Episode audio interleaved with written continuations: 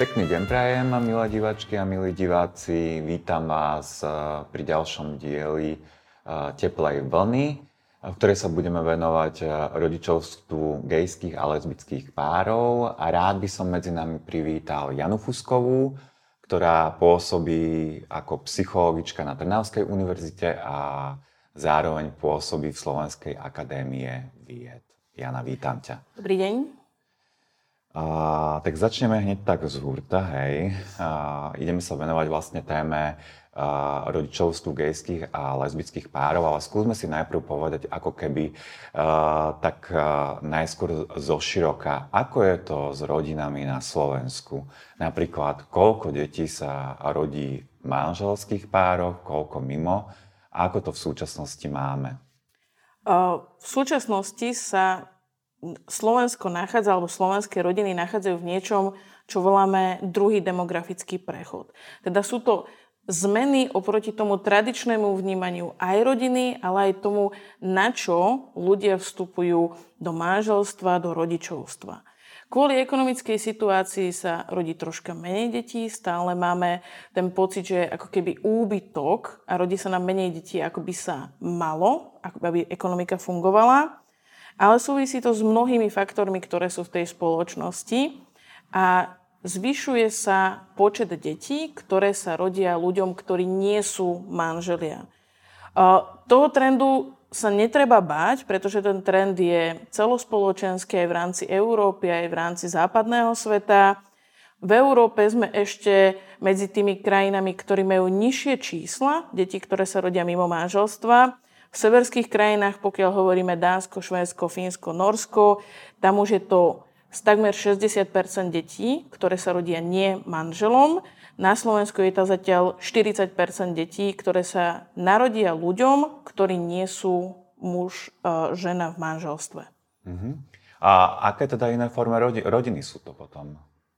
O, pokojne to môžu byť slobodné matky, slobodní otcovia, ovdovelí rodičia alebo rodič, prípadne ľudia, ktorí žijú v partnerstve, ale z ktoréhokoľvek dôvodu sa nechcú alebo nemôžu zobrať. Môžu to byť gay alebo queer rodičia, môžu to byť rodičia, ktorí vychovávajú svoje deti komunitne, to znamená nejaké troj- alebo štvor rodičovstva, v prípade, ak je známy napríklad donor semena pre oplodnenie matky, môže tam byť nejaká spolupráca tých rodičov na výchove toho dieťaťa. Takže tá paleta je pestrá a, a podľa mňa netreba len teplé rodiny nazývať tými dúhovými, pretože celé to spektrum je prenadherná dúha a každá tá individualita dokáže poskytovať dieťaťu všetko to, čo potrebuje. Mm-hmm. Čiže nie je to tak, že len ako keby v tejto našej konzervatívnej krajine je často považované to manželstvo ako za ten ideál pre uh, rodinný život a aj pre tie deti. Ako rozdiel je medzi tým, čo ľudia alebo spoločnosť očakáva, čo je uzakonené nakoniec aj v našej legislatíve a v našej ústave. A rozdiel je v tom, čo už na základe vedeckých štúdií a dlhoročných výskumov vieme. A to je to, že pre výchovu, dobrú výchovu dieťaťa a preto, aby rodič alebo rodičia dokázali dieťaťu poskytnúť všetko to, čo potrebuje, nie je vôbec potrebná zmluva medzi rodičmi, ktorá ustanoví manželstvo. Sú oveľa dôležitejšie vlastnosti tých rodičov alebo tých rodín a psychologicky sú to tri najväčšie koncepcie, to znamená, aby si tí ľudia boli vzájomne blízky, aby tam fungovala medzi nimi nejaká či už emočná alebo aj fyzická blízkosť, a aby tá rodina bola bezpečná, to znamená, neohrozujú nielen nejaké vonkajšie faktory, ale aj tie vnútorné, ako môžu byť rôzne závislosti, násilia, niečo takéto podobné. A tretí veľmi dôležitý faktor je láska. To znamená nejaké intimné, vzájomne pozitívne vzťahy medzi všetkými členmi tej rodiny. To znamená aj medzi otcom, otcom, ženou, partnerkou, mužom, ženou, v akejkoľvek kombinácii tá rodina funguje. Mm-hmm.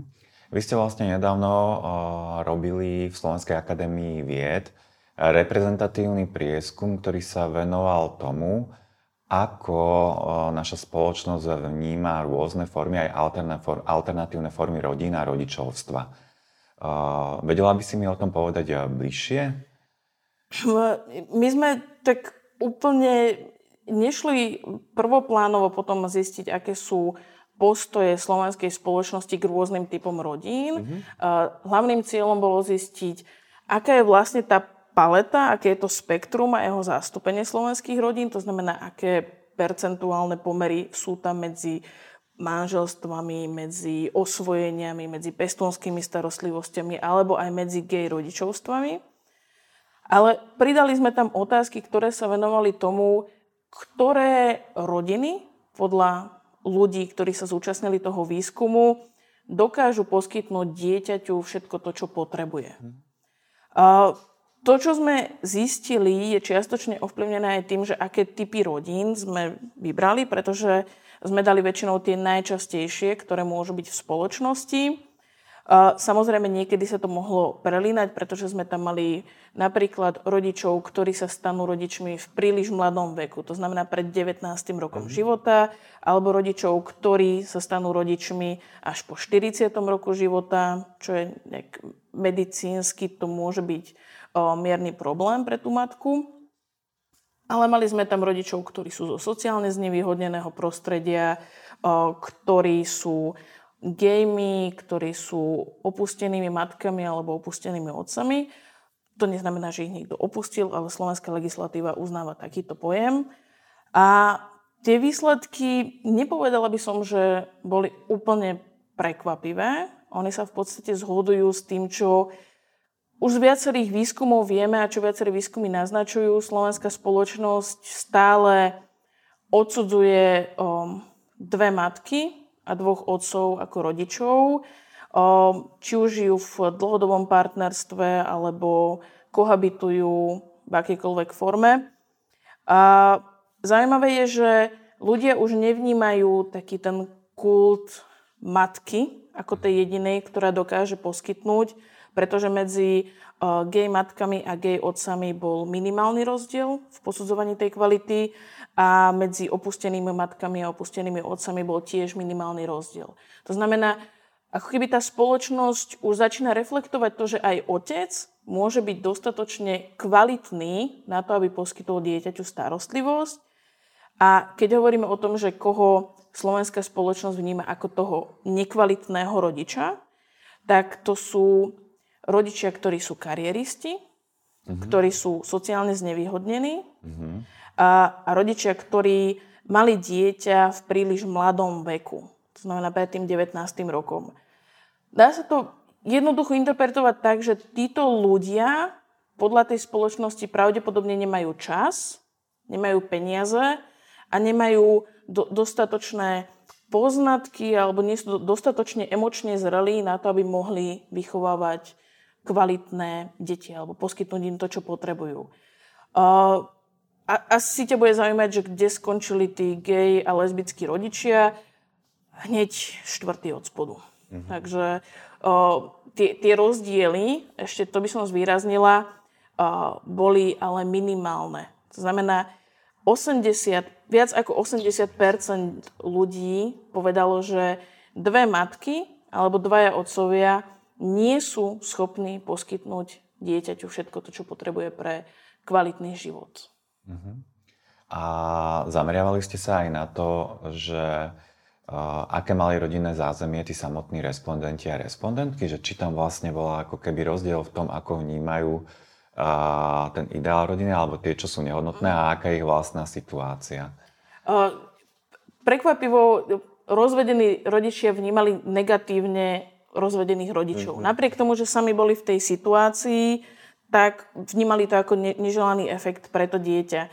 Ale my sme samozrejme zisťovali aj rôzne také ukazovatele ich vlastného života. To znamená, aký je ich socioekonomický mm-hmm. status, aká je ich náboženská orientácia, alebo vôbec, či sú veriaci, z akých regiónov Slovenska pochádzajú, aké majú sami vzdelanie.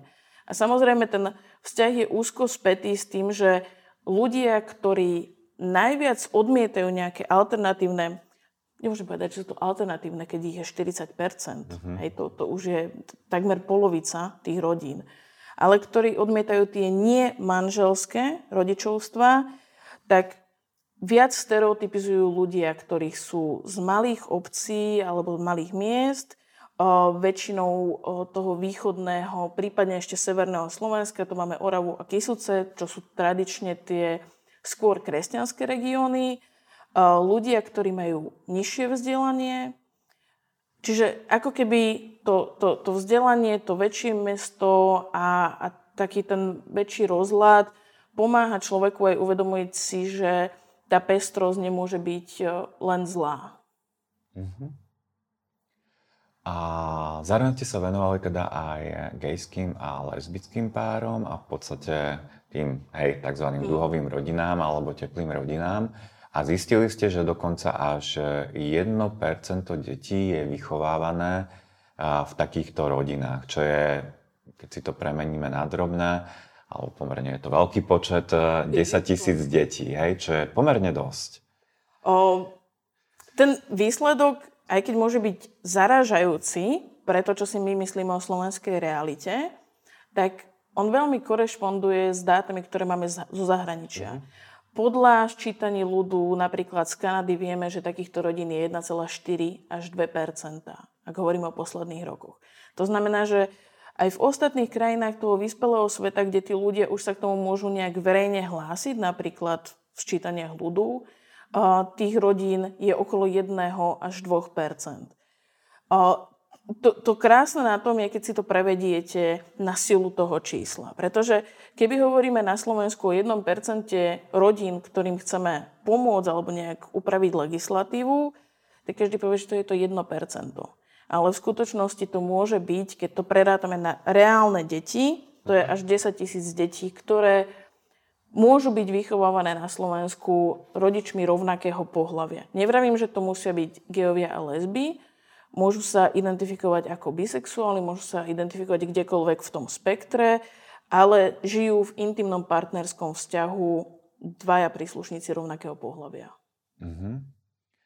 A vy ste vlastne robili vlastne aj dotazníkový prieskum medzi rodinami. A vedela by si o tom povedať viac? Nás zaujímali rôzne faktory kvality života. Kvalita života je taký zdá sa, že vágný pojem, že čo to znamená mať kvalitný život. Postupovali sme podľa štandardov, ktoré vydala Svetová zdravotnícká organizácia. Tie sa netýkajú len zdravia, ale kvalita života dieťaťa aj rodiny súvisí napríklad s ekonomickým statusom alebo tým, aké, koľko kníh má dieťa, koľkých má pa, kamarátov, parťákov, rovesníkov, s ktorými má nejaké mhm. blízke vzťahy, pretože to výrazne môže ovplyvňovať to, akým človekom sa stane, ale aj to, ako sa cíti sociálne izolovaný alebo sociálne blízky k iným ľuďom. Takže nás zaujímali všetky tieto otázky od toho, ako často tí ľudia navštevujú uh, lekára na všeobecné zdravotné prehliadky, zubára, či sú zaočkovaní, či nie sú zaočkovaní, um, koľko majú kníh, ako si vybrali predškolské zariadenia alebo školské zariadenia. Čiže mali sme tam obrovský sumár týchto otázok a, a aby som to skrátila, medzi tými deťmi není rozdiel. Mhm. Či ich vychováva jedna matka, či ich vychovávajú dve maminy, či žijú so starkou, ktorá o, prišla o svoje vlastné dieťa a vychováva vnukov Všetky tie rodiny majú takmer rovnaké problémy. Niekde sa viac samozrejme prejavujú tie ekonomické nedostatky, napríklad keď je to jedno rodičovstvo a nie sú tam také ekonomické príjmy.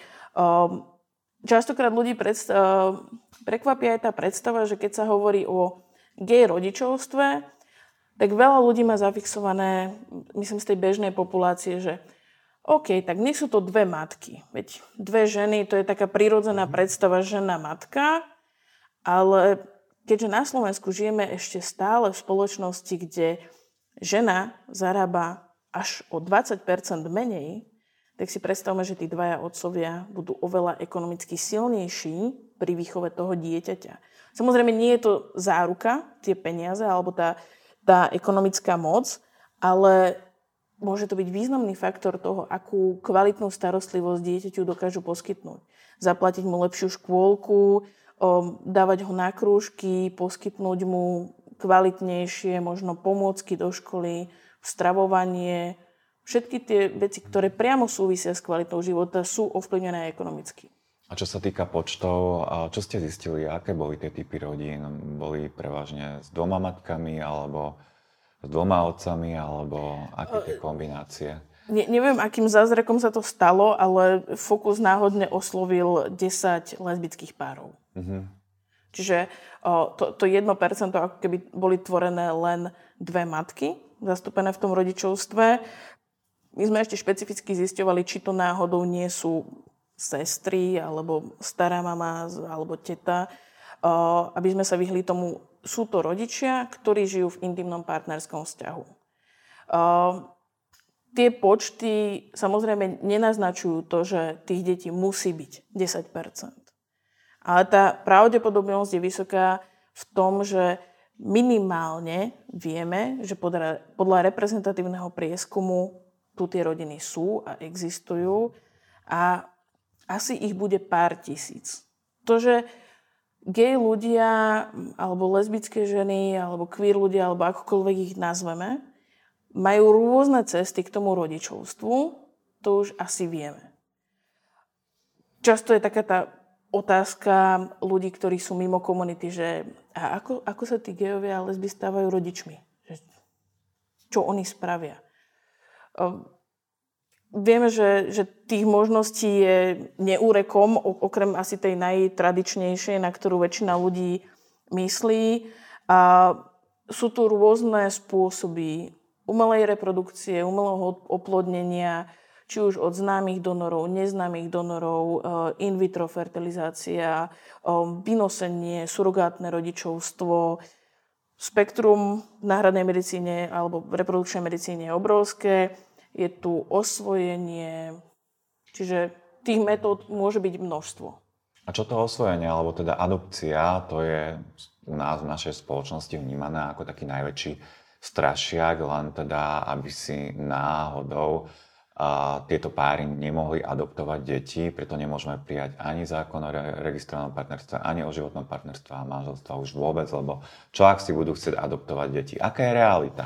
Adoptujú si ano, deti? Ja si myslím, že táto nočná mora niektorých poslancov alebo aktivistov, alebo ako týchto ľudí nazvať, je, že v momente, ako by prešiel zákon, ktorý by umožňoval osvojenie alebo nejakú formu náhradného rodičovstva pre gejov a lesby, tak o, asi budeme stáť na detských ihriskách a číhať si na toho blondiatého slovanského chlapčeka, ktorého im unesieme o, pred očami.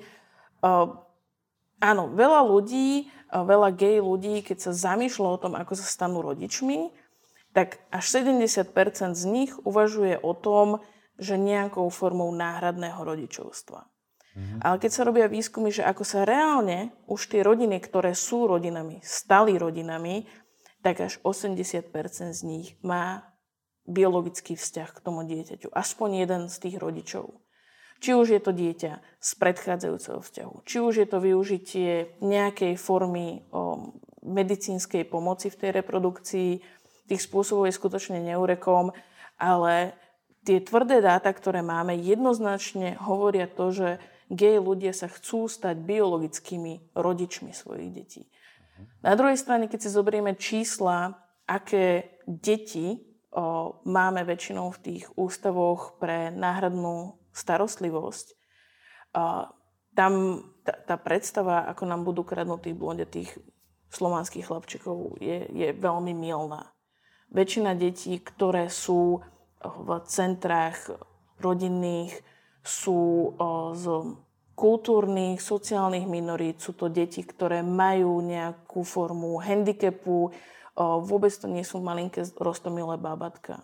Hej, takže aj keby sa to povolilo, aj, aj keby bolo legislatívne umožnené osvojenie, tak treba sa pozrieť, že či to skutočne tým deťom neponúkne oveľa viac, ako mm-hmm. teraz dostávajú. Pretože teraz starostlivosť pre tie deti hradí štátny rozpočet a sú umiestňované v náhradnej mm-hmm. starostlivosti. Nikdy nebudú mať ten vzťah, to, to, o čom bol by hovorí ako vzťahovej väzbe, tú pevnú, ktorá, ktorá by ti dala silu do budúcich vzťahov, k tomu, aby sa do niekoho vedel zamilovať, aby si niekomu vedel dôverovať. Toto tie deti nemajú a strašne im to bude chýbať. Čiže aj keby si tí gejovia a lesby začnú osvojovať deti, tak jednoznačne tým deťom pomôžu. Mm-hmm. Ďakujem veľmi pekne, to je výborný argument podľa mňa, a, ktorý by, na ktorý by mohli počúvať aj niektorí politici a političky, hej, keď sa o týchto témach budeme baviť, alebo keď sa budú o tom raz a niekedy baviť, lebo stále tvrdia, že teda musí prebehnúť diskusia, neprebehla diskusia už 20 rokov, prebieha diskusia, ale zároveň ešte stále nie je dostatočná. Čiže kedy si myslíš, že Slovensko bude pripravené na takéto niečo? Ja si myslím, že Slovensko je pripravené. Uh-huh. Otázka je, či ľudia, ktorí sú vo vedení tejto krajiny, hm, ak hovoríme v kontexte súčasnej vlády, tí nie sú pripravení. Mm-hmm. Ja si myslím, že veľa ľudí na Slovensku je akceptujúcich alebo dokáže byť akceptujúcich, nebude v tom vidieť nejaký problém, rozdiel, ale, ale myslím, že to, z čoho pramení to, to nepriateľstvo alebo to odsudzenie voči gay komunite je predovšetkým v tom, že, že veľa tých ľudí nepozná. Mm-hmm. Ne, ne, nevidelo geja, lesbu, trans človeka. Pre nich sú to nejaké také mýtické postavy, ktoré uh, každoročne behajú po ulici v spidoplavkách a uzurpujú si nejaké domnelé práva ale povedzme si, že to nie je reálne zastúpenie gay komunity na väčšine tých obrázkov, ktoré sú medializované. To znamená, ak by tí ľudia dostali priestor, aby boli bezpečne prijatí v tej komunite uh-huh. a, a tá komunita by ich videla a skutočne by povedali, že veď to sú dvaja chalani, ktorí sa perfektne starajú o, o svoje dieťa. Alebo je to skvelá matka, ktorá má partnerku alebo ženu alebo eh, koho, ako sa to rozhodneme uzákoniť. Mm-hmm. No je najsmutnejšie to, že uh, keď robíme nejaký rozhovor, alebo ke, väčšinou keď mi ľudia píšu nejaký mail, tak sú to tak pre mňa nepochopiteľné veci, ktoré riešime v 21. storočí. Prišiel mi mail asi pred rokom od um, jedného gejského páru z Trnavy a, a, a ten chalán sa ma pýta, že či nepoznám niekoho v Trnave, kto má dieťa, pretože oni by so svojou dcerou chceli chodiť na detské ihrisko a boja sa. Ja, ja nechápem krajinu, v ktorej by sa dvaja milujúci rodičia mali báť ísť na detské ihrisko so svojim dieťaťom a hrať sa. Veď to je rodina, to je to, čo tento štát ústavne akokoľvek vyzdvihuje na tú najvyššiu keby inštanciu toho, čo je základom tejto spoločnosti. A tu je nejaká rodina, ktorá sa bojí ísť na detské ihrisko. Veď mne to príde ako, ako také tro, trocha šialenstvo toho systému, že, že a mne to potom veľmi dlho bolo ľúto a, a snažila som sa s nimi komunikovať a oni fakt hľadali len o nejakých kamošov, ideálne dve baby, aby títo dvaja chalani mohli chodiť a aby to vyzeralo, že sú heterosexuálne páry, ktoré tam sú so mhm. svojimi deťmi. No, ťažko sa mi to počúva, poviem otvorene. Ja sa ospravedlňujem, akože je veľa skvelých príkladov, ako, ako to funguje, alebo čo by sme mohli spraviť, čo by sme mohli implementovať. Ja si Nemyslím, že na Slovensku sú ľudia, ktorí majú svoje deti, ktorí by to odsudzovali, že niekto miluje svoje dieťa. Ale potom vidíme rôzne také mediálne obrazy, ktoré, kde nám o, poslanci alebo nejakí politici opakujú to, že ak dáte dieťa do rúk dvom mužom, určite z neho vyrastie buzerant a buzerantov treba radšej topiť už pri narodení, len aby sa nám tu nerozmnožovali. Máme stovky, stovky veľkých štúdií, ktoré boli dlhodobé. To znamená, tie deti skúmali 20 rokov počas ich života. Uh, tie výskumy boli robené v Európe, v Amerike, v Ázii, takmer na celom svete, s obrovskými množstvami ľudí. A 99% z nich preukazuje, že deťom, ktorí vychovávajú gejovia, nie sú z nich homosexuáli. Z časti sú, ale to by aj prirodzene z nich boli. Uh, nie sú o, viac narušení, nie sú problémoví, nie sú deviantní. Ono samozrejme sa zdá, že, že deti ľudí, ktorí sú geovia a ktorí sú lesby a, a, a my sami tým, že sme takto orientovaní, sme si troška prešli, nechcem povedať, že rebeliou, ale, ale my sme sa museli postaviť tým zauži, zaužívaným sociálnym normám, preto naše deti to nebudú musieť robiť pri nás, pretože od nás sa im dostane akceptácia. To znamená, že zatiaľ čo pani um, Aladára z Oravy si myslí, že jej chlapec v Bratislave študuje na telovýchovnej fakulte a aký to je maskulínny chlapík, tak on potajme ľubí Joška, ktorý s ním hráva volejbal. A jasné, keď, keď jej to nepovie, tak ona si myslí, že vychovala heteráča, ale to je len o tom, že časť, stále veľká časť eh, heterosexuálnej populácie, alebo tí, ktorí sa vyhlasujú za heterosexuálov, proste sú queer, sú, sú mm-hmm. v nejakom spôsobe ich to baví a pravdepodobne, keď budete takto slobodne vychovávať tie deti, nebudú mať problém vám to povedať. Mm-hmm. Ďakujem za skvelé príklady. Ale žiaľ na Slovensku, aj keď e, celosvetovo aj tie e, štúdie zistili, že 90% tých výskumov e, neodhalujú rozdiely medzi deťmi, ktoré vychovávajú páry rovnakého pohľavia a heterosexuálne páry, tak na Slovensku sa operuje zrovna tým 1%, to je niekoľko štúdií, ktoré boli realizované a ktoré tvrdia teda, že, že je to znevýhodnenie pre tie deti.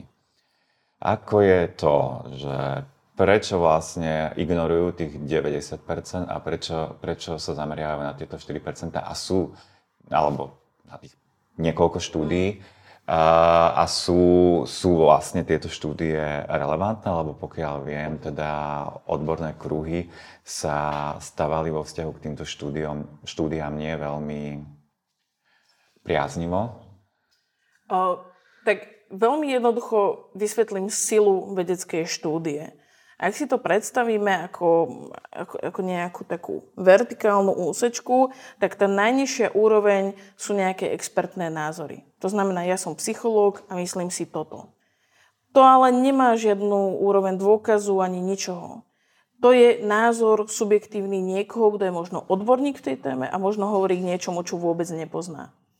A na úplne vrchole toho vedeckého poznania stoja tzv. metaštúdie. To sú štúdie, ktoré, sú, ktoré si zoberú množstvo iných štúdií ako keby ich porovnávajú. V tejto štúdii bolo viac ľudí, to znamená, že tie výsledky sa asi dajú zovšeobecniť troška lepšie.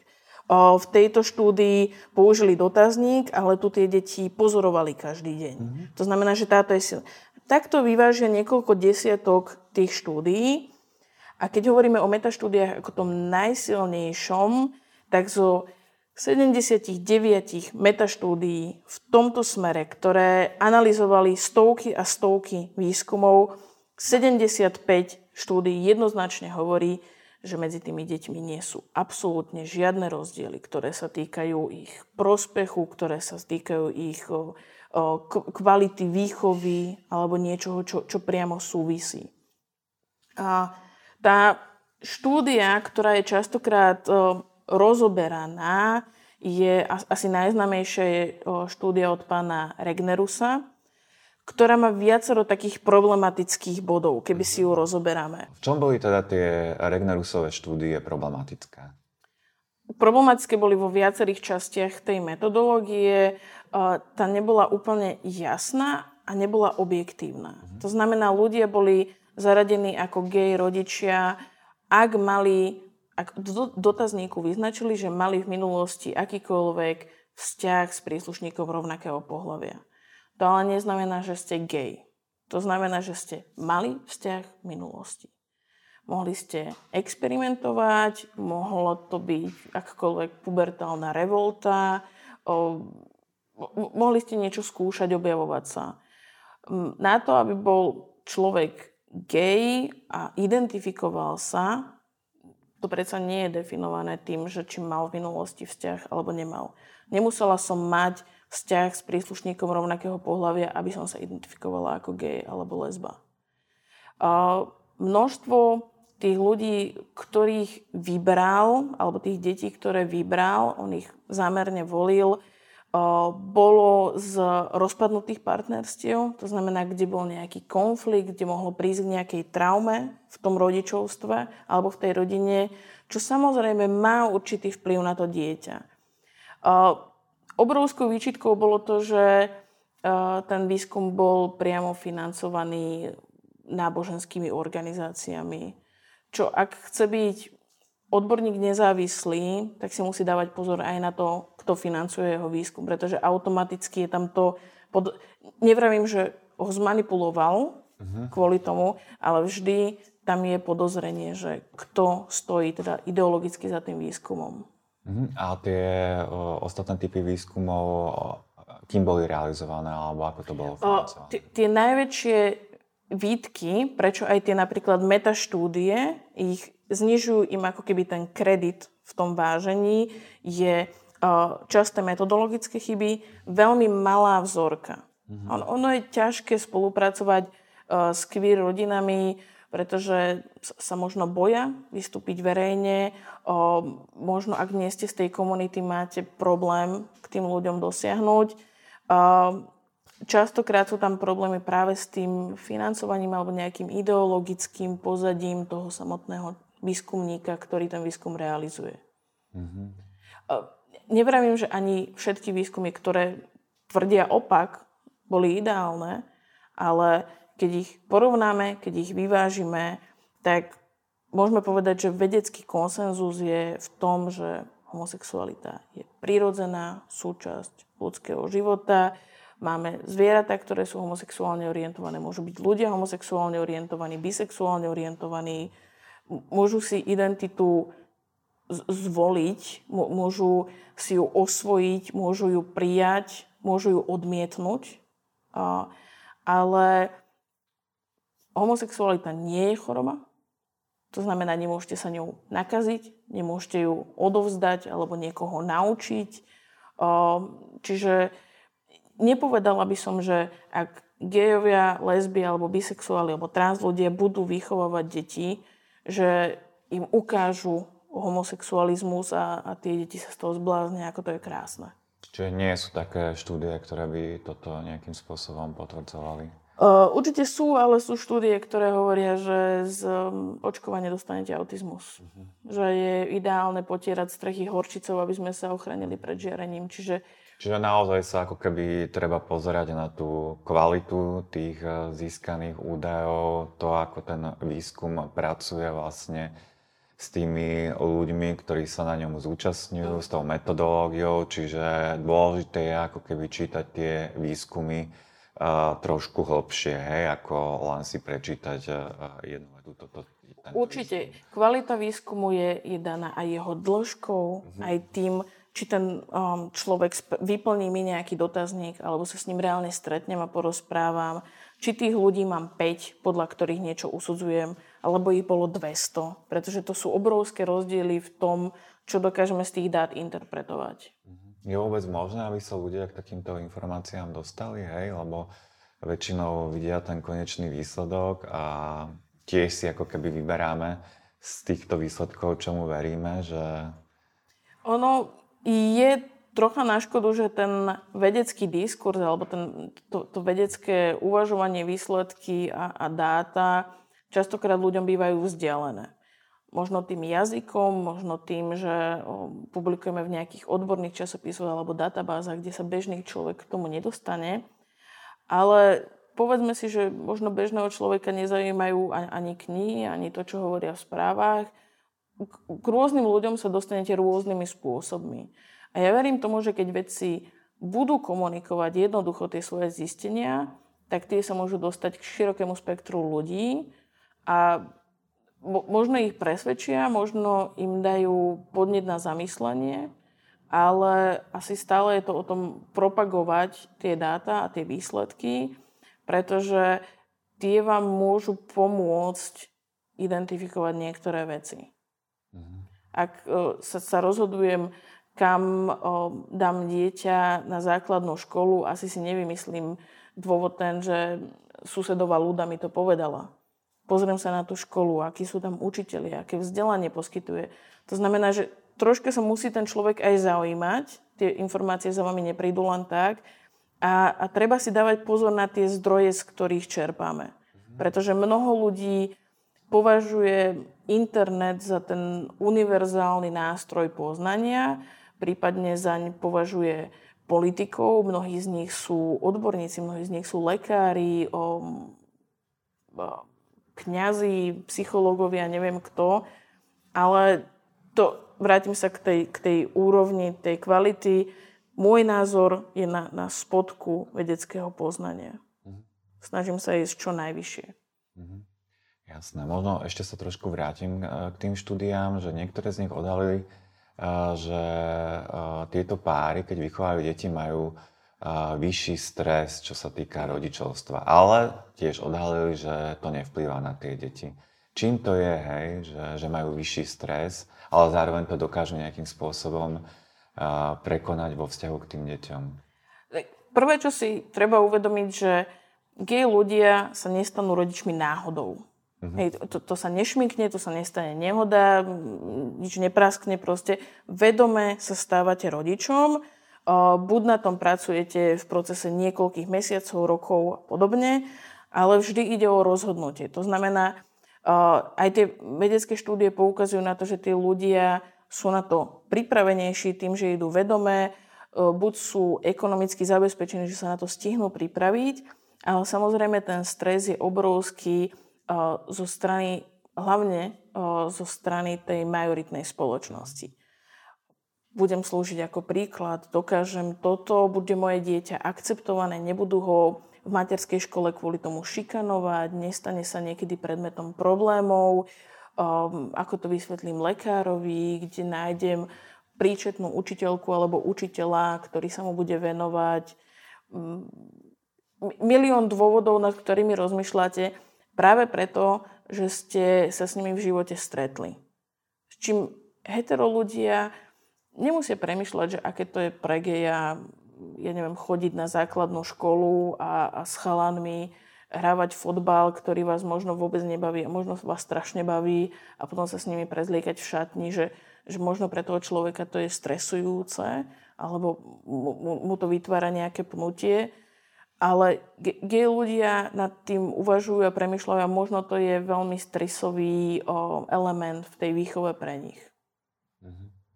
A aké sú teda uh, ich potreby, potreby takýchto rodín, dúhových rodín?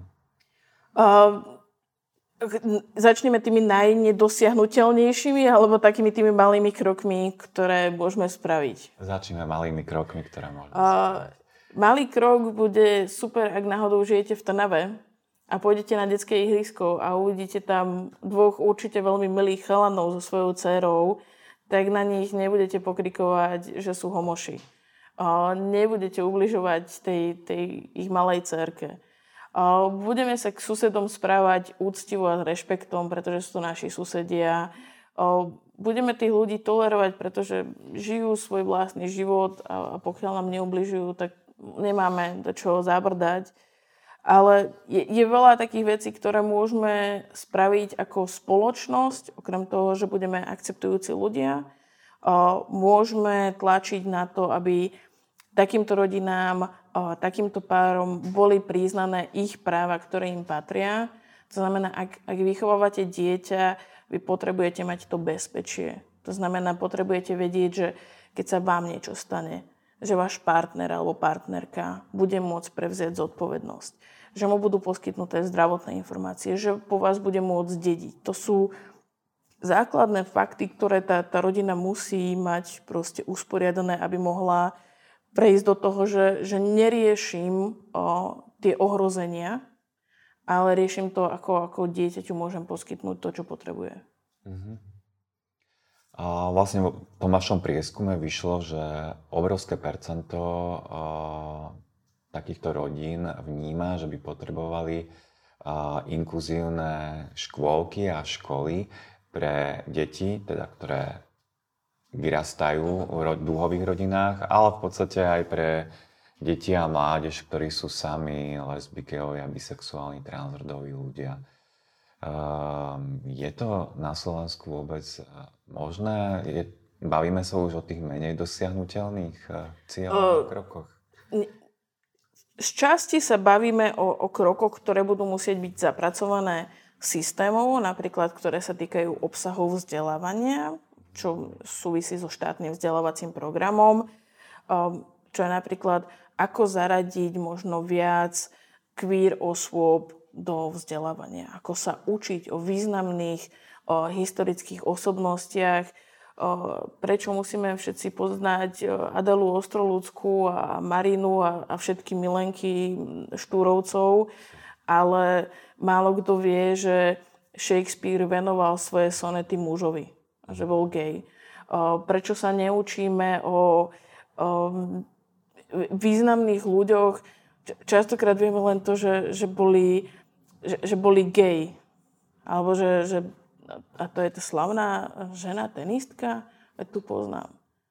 Ale to, že tá slavná e, žena tenistka vyhrala pred 50 US Open ako najstarší človek vôbec v histórii to, že získala 6 po sebe idúcich wimbledonských pohárov, to, že drží niekoľko rekordov, ktoré nedosiahol ani tenista muž, ani žiadna iná žena, to je niečo úžasné. A prečo sa neučíme o takýchto ľuďoch?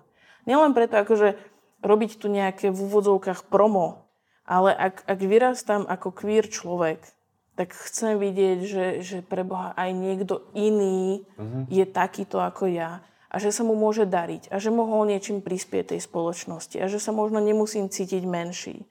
A toto sú také tie zmeny, ktoré by boli super, keby boli zapracované na tej vyššej úrovni. Ale ak ideme k tým menším krokom, tak si môžeme uvedomiť napríklad to, že dvaja z desiatich takýchto mladých ľudí majú horšie známky. A väčšinou sú zhoršené kvôli tomu, že sú obeťami šikany, či už verbálnej alebo nejakej priamej kontaktného násilia. Že sú častokrát obeťami nejakého odmietania alebo nálepkovania, či už zo strany spolužiakov, ale aj zo strany učiteľov. To znamená, tie, tie detská reálne trpia tým, kto sú ich rodičia, kto sú oni sami, a, a my môžeme pomôcť, aby sa tie deti cítili vítané v našich školách, pretože to je veľmi dôležité, aj preto, kým sa v budúcnosti stanú. A tie deti častokrát musia meniť školu, pretože sa tam nejaká šikana alebo nejaká forma odmietania vyskytla, musia teda zvoliť niečo iné.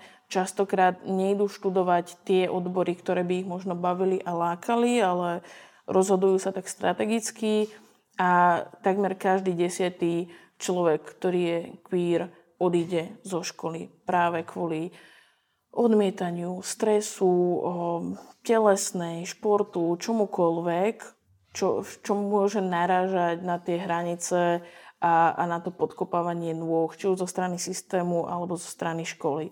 Ne, nehovorím už o takých ideálnych stavoch, ako, ako sú o, spojené vecka pre ľudí, ktorí sú transrodoví, ktorí sa nemusia cítiť komfortne o, v, v nejakom type pohlavne definovaných toaliet. Ale to môžu byť celkovo mladí ľudia. E, keď si zoberiete u nás, e, sa sexualita človeka vyučuje asi tak, že to, čo majú muži, sa volá penis, toto je glans penis, toto je žaluď.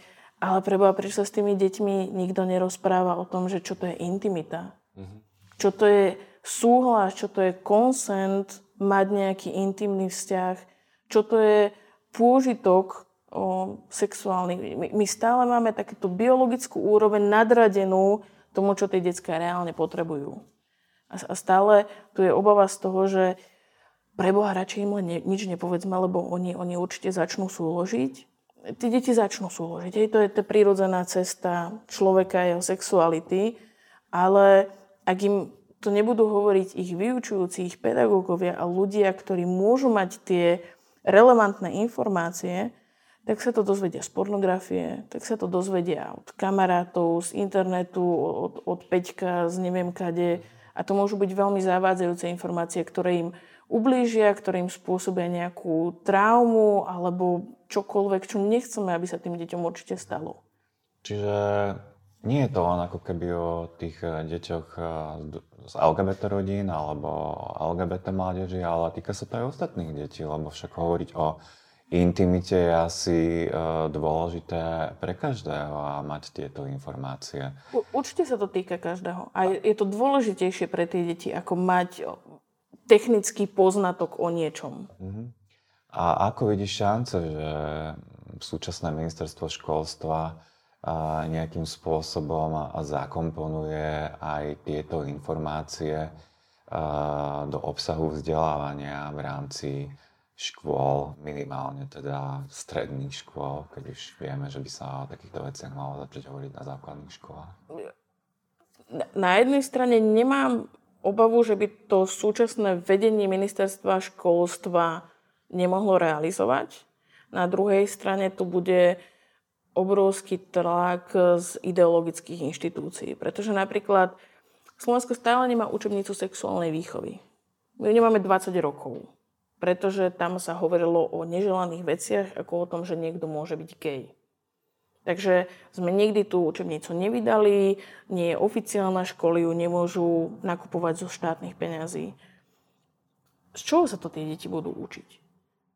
A, a aký je princíp toho teda?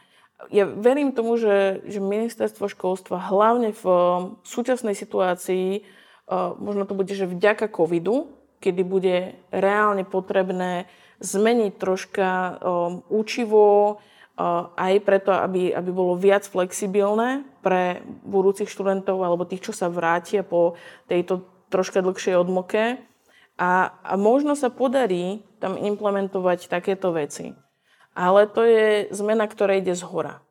Stále je otázne, ako si to pán učiteľ Ferko v Hornej Marikovej vysvetlí, že čo s tými deťmi má robiť. A, a možno to nie je jeho chyba, ale nevie, ako sa s nimi o tom má porozprávať. To je tá otázka, sú vôbec samotní učiteľi a učiteľky pripravení na také niečo, lebo často aj z ich radov je odpor voči tomu. Je to niečo, čo je pre nich citlivé, nevedia o tom hovoriť, dotýka sa ich to, prečo to nechcú robiť. Je to intimné, ale niekedy to je naučené. Niekedy tá pani učiteľka alebo pán učiteľ v materskej škole má naučené, že predsa chlapec sa nebude hrať s bábikami, to je divné. A dievčatko sa určite nebude hrať e, s vláčikom alebo s niečím. Na strednej škole to môžu byť rôzne obavy, ale ja verím, že v našom školstve je dostatok iniciatívnych, úžasných učiteľov, ktorí to dokážu zvládnuť a sú na to pripravení a možno najviac budú pod, e, potrebovať nejakú podporu od nás. V zmysle, že možno im nie je um, tak prirodzený ten jazyk, ktorý by mohli použiť v komunikácii s deťmi. Uh, možno budú potrebovať nejaké školenie, možno sa budú zaujímať a my im potom budeme vedieť pomôcť, že OK, keď sa rozprávate o tomto, mohli by ste hovoriť o takýchto témach. Pretože ak, ak niečo sam nerobím, sam sa tomu nevenujem, sam sa tak neidentifikujem, tak mi to môže byť cudzie. Veď to, to, to nie je hamba, že niečo neviem. Dôležité, aby tí učitelia vedeli povedať, že toto je to, čo potrebujem, aby som to zvládol. Super, ďakujem veľmi pekne a máš nejaké posolstvo na záver, čo sa týka tejto témy, alebo čo plánujete ďalej v Slovenskej akadémii vied? Uh, posolstvo, Môžem povedať také moje posolstvo, tie, tie malé kroky k tým inkluzívnym školám. Uh, bude super, ak učiteľia pôjdu príkladom. Ak, ak sami budú akceptujúci, ak sami nebudú používať nejaké dehonestujúce výrazy voči, či už sú to queer menšiny, alebo len opakovanie toho, že správni chlapi predsa neplačú. Ja si neviem predstaviť nič prirodzenejšie pre človeka, ako vyjadrovať svoje emócie a, a nevidím nič zlé na tom, keď ich niekto vyjadruje a je, a je to psychologicky prospešné. Je to v tom, keď škola organizuje nejakú akciu, myslieť na to, že niekto môže byť troška iný, alebo to mať doma inak a, a nezakázať dieťaťu na uh, deň matiek vyrobiť pohľadnicu, keď má len dvoch ockov. Keď sa organizuje stužková, aby tie učiteľky mysleli na to, že no tak už tie deti majú 18 rokov, možno si tam niekto prinesie rovnako pohľavného partnera a partnerku, tak skúsime to napísať na pozvánku, tak aby to bolo viac otvorené aj pre takýchto ľudí.